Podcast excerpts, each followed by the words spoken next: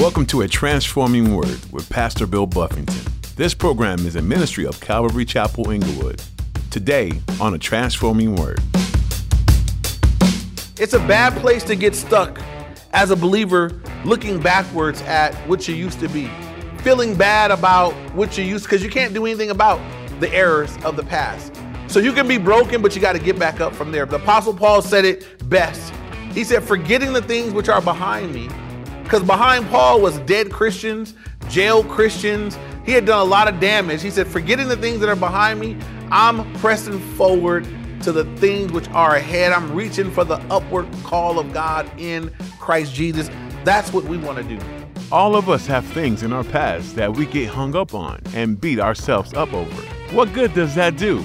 Much of the time, this comes out of the sense of disappointment that we failed to meet God's standards as Pastor Bill will encourage us in today's message. As Paul demonstrated, God forgives the worst of sins and the most despicable sinners. Even those who directly persecute God's beloved church can be forgiven and made part of that body. Focus on that grace, not on the sins you need it to cover.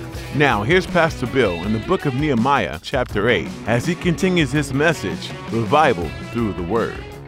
We seek to do the very same thing read through the text chapter by chapter, book by book, verse by verse. Um, give sound biblical interpretation of what we're reading and then give appropriate application. What do we do with what we have read? What do we do with what God has said in a particular book? And so that's what they're doing here. They're taking people through the word for the first time in a very long time, and they're reading the word, giving interpretation, and giving uh, direction how to apply what they're reading to their lives. And anybody that's listening to this and you've had your life change by the word of God, you know that's how it happened. As you heard the word, as you understood the word, and as you found proper application to the word, our lives begin to take on a whole new direction, a whole new focus. Everything changes.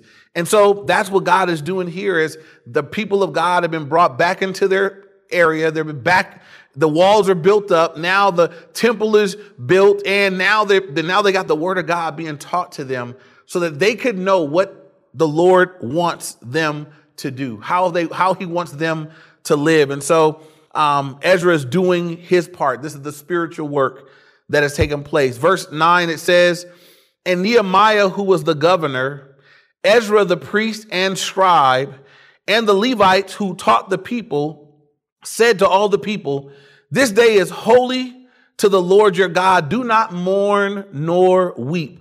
For all the people wept when they heard the words of the law. And so the initial response to everybody when they heard the word was that they, they wept. They were, they were, I mean, imagine the sadness and the brokenness of realizing that we've been disobedient to the Lord for a long time.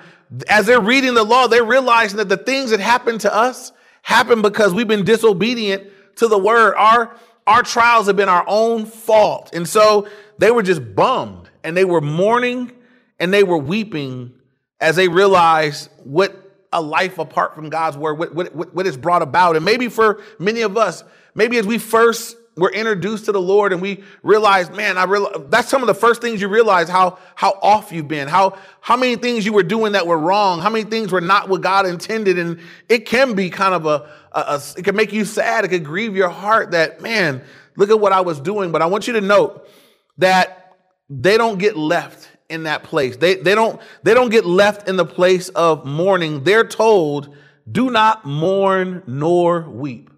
Why?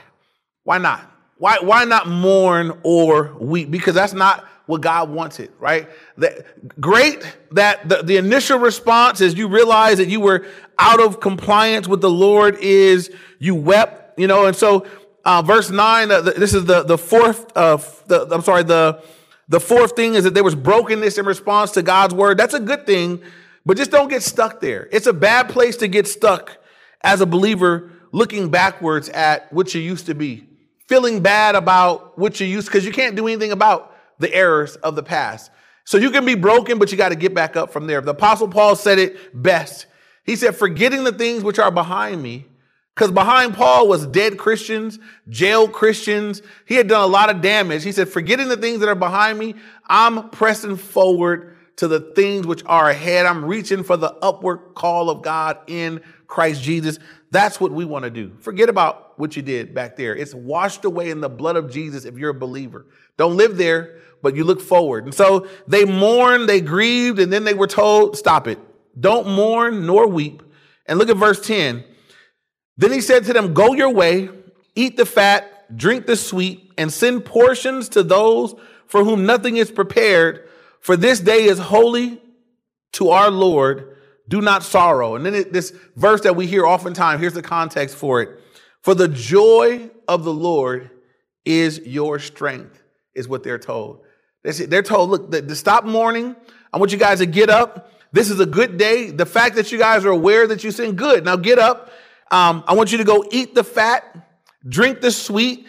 I want you to get food and give it to people that have nothing prepared. I want you to go, it's a feasting time. Go bless people that don't have anything prepared for them. And he said, This day is not a day of sorrow. Um, this day is holy to the Lord. And he says, For the joy of the Lord is your strength. And we need to remember that as believers. There's, there's a strength in joy that can't be taken away. And God's joy is different than happiness. Happiness can come and go as quick as a good thing can happen. You can be happy. Uh, as fast as a bad thing can happen, your happiness can swift, it can just go away from you. But the joy that comes from God, it's, it's, it's a lot more stable because the joy we have from the Lord is a joy that's is born out of the relationship that we have with Him, which is unchanging, which anchors us. And so even when things are going terrible, we can still have joy because our joy is not tethered to what's happening. Our joy is tethered to the, to the unchanging, the fact that we're in relationship with God. And so, uh, and it tells us that the joy of the Lord is actually a strength. It's a position of strength for the believer when you realize that, but I, I can have, I can have something better than happiness in moments, fleeting moments of, of gladness. I can have joy that's anchored into my relationship with the Lord. That's what kept Paul and Silas when they were in a jail cell and in the bottom, in the bottom of the jail. Um, that's how come they could worship at a time like that. Um, that there was joy. Paul wrote the letter of Philippians to believers um, about how to have joy. He wrote that letter from prison right? Paul was saying, I'm gonna teach you guys how to have joy. One of the lessons in the book of Philippians is, is, is you're responsible for what you choose to focus on. If you focus on what went wrong, you will be bummed out. But if you focus on what God has done, who he is, and who he is to you, you can have joy even when things aren't going well. Paul said in Philippians that, that he says, you choose what you meditate on. He says, meditate on the things that are true, that are praiseworthy. There's anything just, anything of good report, meditate on that. You get to decide what you meditate on. And so um, that may be a word for someone listening today. Maybe you're focusing long on disappointment. It'll bum you out. It'll depress you. Um, you need to take Paul's advice from Philippians and choose to meditate on the things that are true, that are pure, that are praiseworthy. If there's anything of good report, go find some good news and choose to meditate on that. It'll help you to get your perspective right. And so, again, the believers here are told that the joy of the Lord is your strength. If you're taking notes, there's a psalm I'd like to give you. Psalm 30, verse 5, it says, For his anger, speaking of God's anger, is but for a moment, his favor is for life. Weeping may endure for a night but it says, but joy comes in the morning. And there may be, they, they had a moment of sorrow here, but he said, nah, come on back here and I want y'all to rejoice. I want you to rejoice in what God is doing today because for God, this is a joyous occasion. People are coming back to me. They're getting back into the word. They're turning their hearts back to me. This is not a bummer. This is a blessing. The Bible says that all of heaven rejoices when just one sinner repents. When just one person says, I'm turning back to God. The Bible says that heaven rejoices over that. And so maybe you're listening to this tonight. Maybe you need to return to the Lord and return to his word and understand that as you do, little old you, you all by yourself, just one you, if you turn back to the Lord, all of heaven will rejoice over your coming back to the Lord tonight. And the invitation is always out with God. God's, God's, God leaves the invitation out. His, his arms, his arms are open for you and for me to return. He wants you back. Usually, He wants us more than we want Him. Uh, he wanted you first. The Bible says we love him because he first loved us. And if you need to come back, you should come back. You should return to the Lord. And maybe this week you can you can just turn your attention back to his word, open up the Bible, read it, tune in the sermons and let the Lord minister to you. Just just allow yourself to be drawn back into an intimate place with him. He will have you back if you will come. And so again, they're told here not to sorrow. Uh, this is a day that's holy to the Lord. The joy of the Lord is your strength. Verse 11.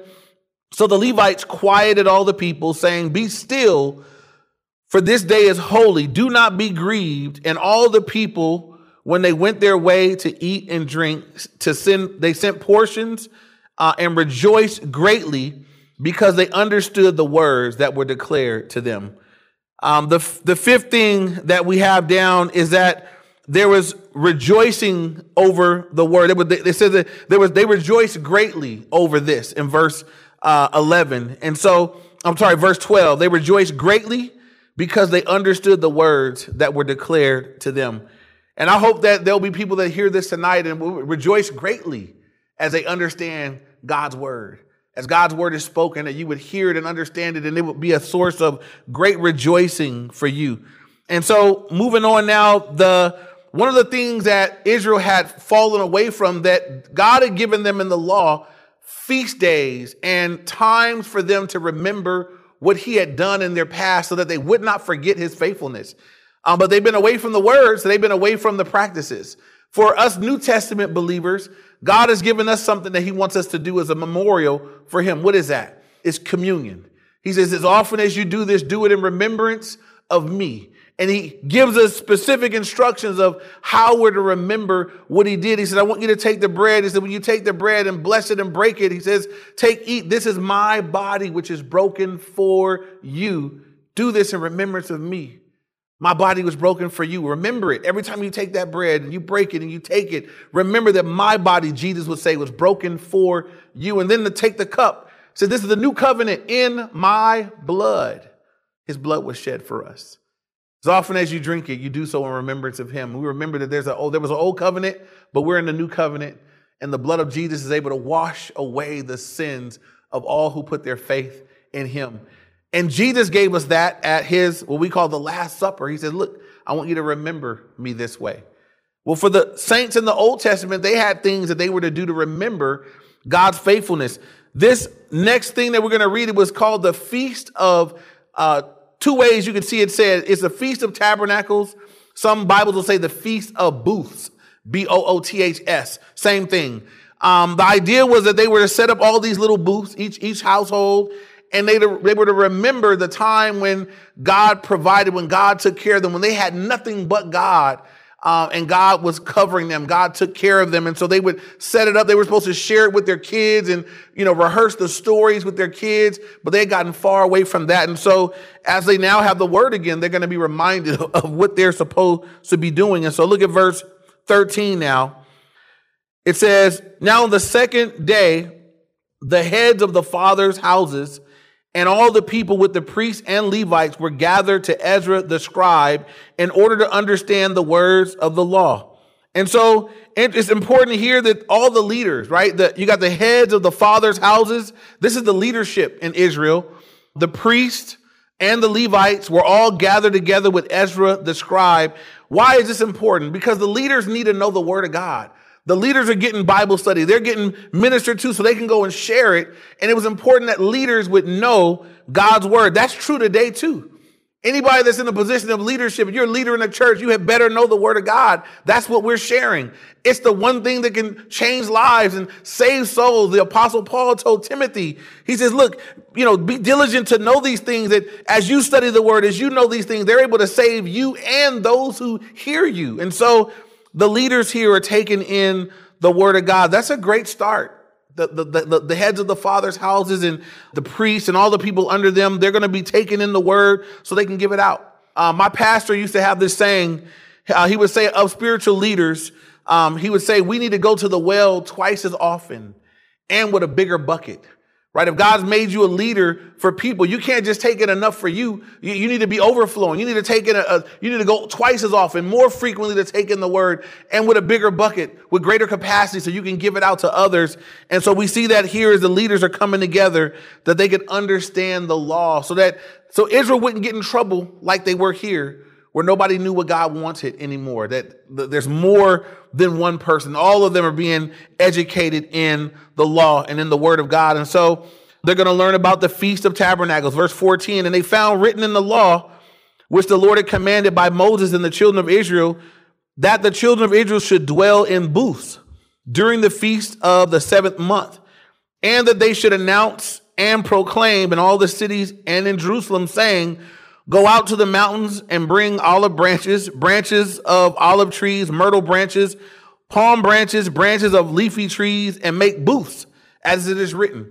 So they were all going to get leaves and trees and make these little booths, every family, verse 16. Then the people went out and brought them and made them themselves booths, each one on the roof of his house, or in the courtyards, or in the courts um, um, the courts of the house of God and in the open square of the water gate and in the open square of the gate of Ephraim. So the whole assembly of those who had returned from the captivity made booths and sat under the booths.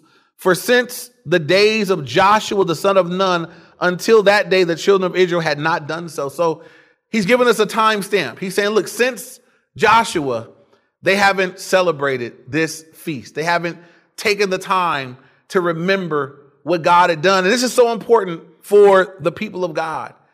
It's because there's always battles before us.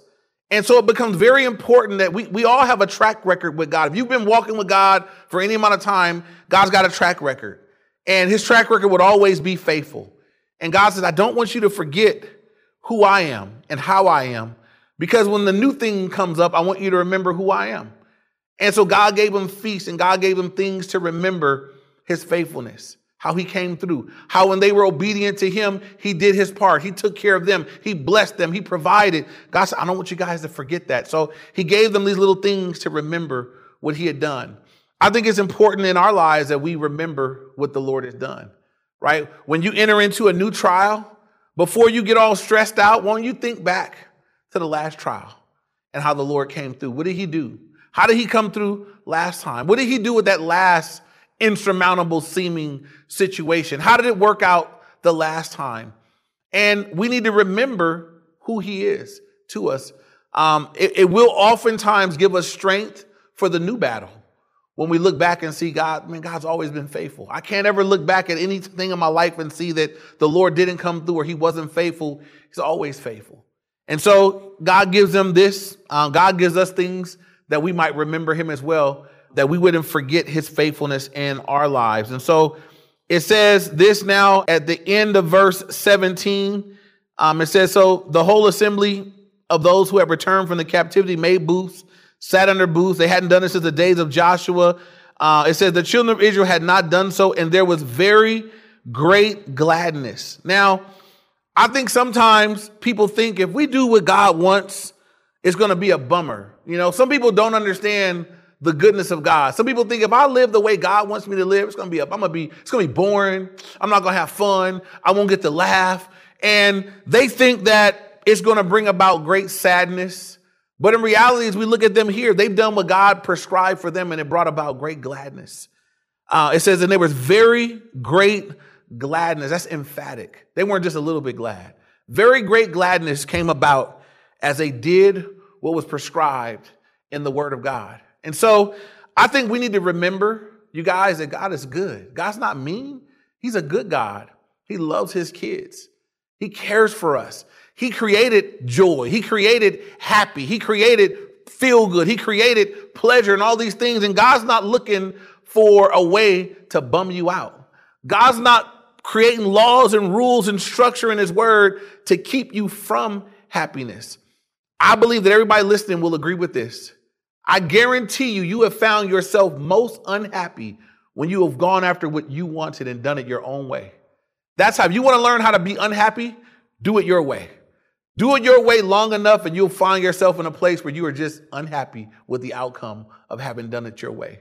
We will find great gladness, you guys, when we just take what God's word says and in obedience and submission, we do what the word of God says. This is the, the next, is the last thing that, that they, in response to his word, uh, they, they, they were, they found great gladness as they did what the word says. And then verse 18, it says, also day by day, from the first day until the last day, he read from the book of the law of God, and they kept the feast seven days. And on the eighth day, there was a sacred assembly according to the prescribed manner. And so they did this every single day. They had time set aside to read from the Word of God day by day. Um, this work of revival was a work of the Spirit of God, but I want you to see how important the Word of God was to it. Um, for us as believers, the Word of God is important in our worship. It might be one of the most important things in our worship because t- listen to this. If you remove the word of God, you don't even know how to worship the Lord. God teaches us in the word how he wants to be worshiped. I don't know how to live before God apart from the word of God. And it's not really the sort of thing you can make up. God's very specific about what he wants, how he wants it. And so the word informs us how to live pleasing to the Lord uh, what not to do, what to do, how to draw near to the Lord, what things will bring distance and separation between us and the Lord, how to be reconciled to God. All of that's laid out in the word. What to do when I've sinned against God. It's in the word of God. First John 1 9. You confess your sins. He's faithful and just to forgive you and cleanse you. How do I get to say all of that's in God's word? And so we really can't worship him properly without it. It's, it's a very important part of our worship. And so um, we give great importance in our worship service to the reading of the word, the teaching of the word. It's, it's what we do more of than anything else because it's, it's supposed to inform everything else that we do. And so um, I would like to take this time uh, to, to plug, to encourage you guys. It says they did it day by day. Um, we encourage here at Calvary Chapel Inglewood, we do a Bible reading plan um, every day of the week, there's an Old Testament, New Testament, Psalm, and a proverb. It takes us to the, through the Bible in a year, and it, it keeps us reading the Bible in community with other people. Every year, we go through the Word of God again because it's living and powerful. It'll never get boring. It'll never not be alive. It'll never not have something to say to you. And so maybe you don't know where to start. I'd encourage you to pick up there. You can go on our, our app or our website and just download the reading plan and just pick up day by day take in the word of god. Make sure it's a it becomes something you do habitually. Every single day you do this. You spend time on your own taking in the word of god. Uh, now i want to do this. The six things that the word the way the word impacted the believers here that we hope god will impact us. Verse 3 the word impacted them in the way in this in this way it brought revival in that they were attentive to the word. Um, that was that was the beginning. First, you got to give your attention to the word before God can do anything else with it. In verse 5, there was reverence for the word. If you remember when they heard it read, they just stood up, they they revered the word of God. And I told you guys it's not enough, it's not, it's not enough to revere the word by standing up. You got to do what it says. In verse 6, they were worshiping God. Um, they were worshiping the God of the word in humility. So after they finished hearing uh, they, they worshiped the God of the word in humility with their faces on the floor. In verse 9, there was brokenness in response to God's word as they realized how out of sync they had been with the Lord. They were broken. It wasn't they they didn't have an attitude that said, I don't care.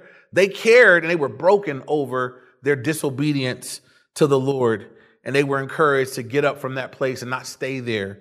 In verse 12, there was great rejoicing over the word of God.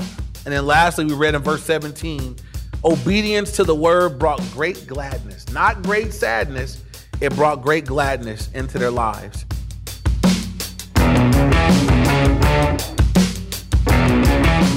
That's all we have time for today on the Transforming Word. Pastor Bill has been teaching through the book of Nehemiah, the last historical book of the Old Testament. If you missed part of today's teaching, or if you'd like to hear more from this study, visit calvaryinglewood.org. You'll find all of Pastor Bill's messages there, plus more information about the ministry of a transforming word. In various times through this book, Nehemiah seeks out the Lord in prayer Is there something related to this teaching that reminded you of something you'd like prayer for in your life?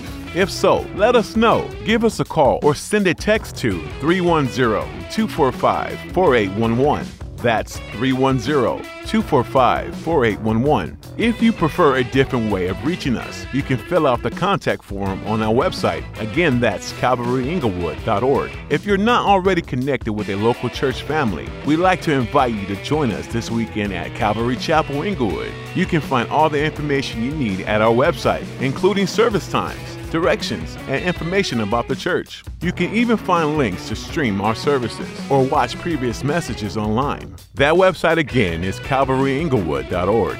Thanks for spending time in the Word, and feel free to read ahead in the book of Nehemiah. Pastor Bill has more to share about the heart of Nehemiah for his countrymen and for the Lord, so be sure to join us right here on A Transforming Word.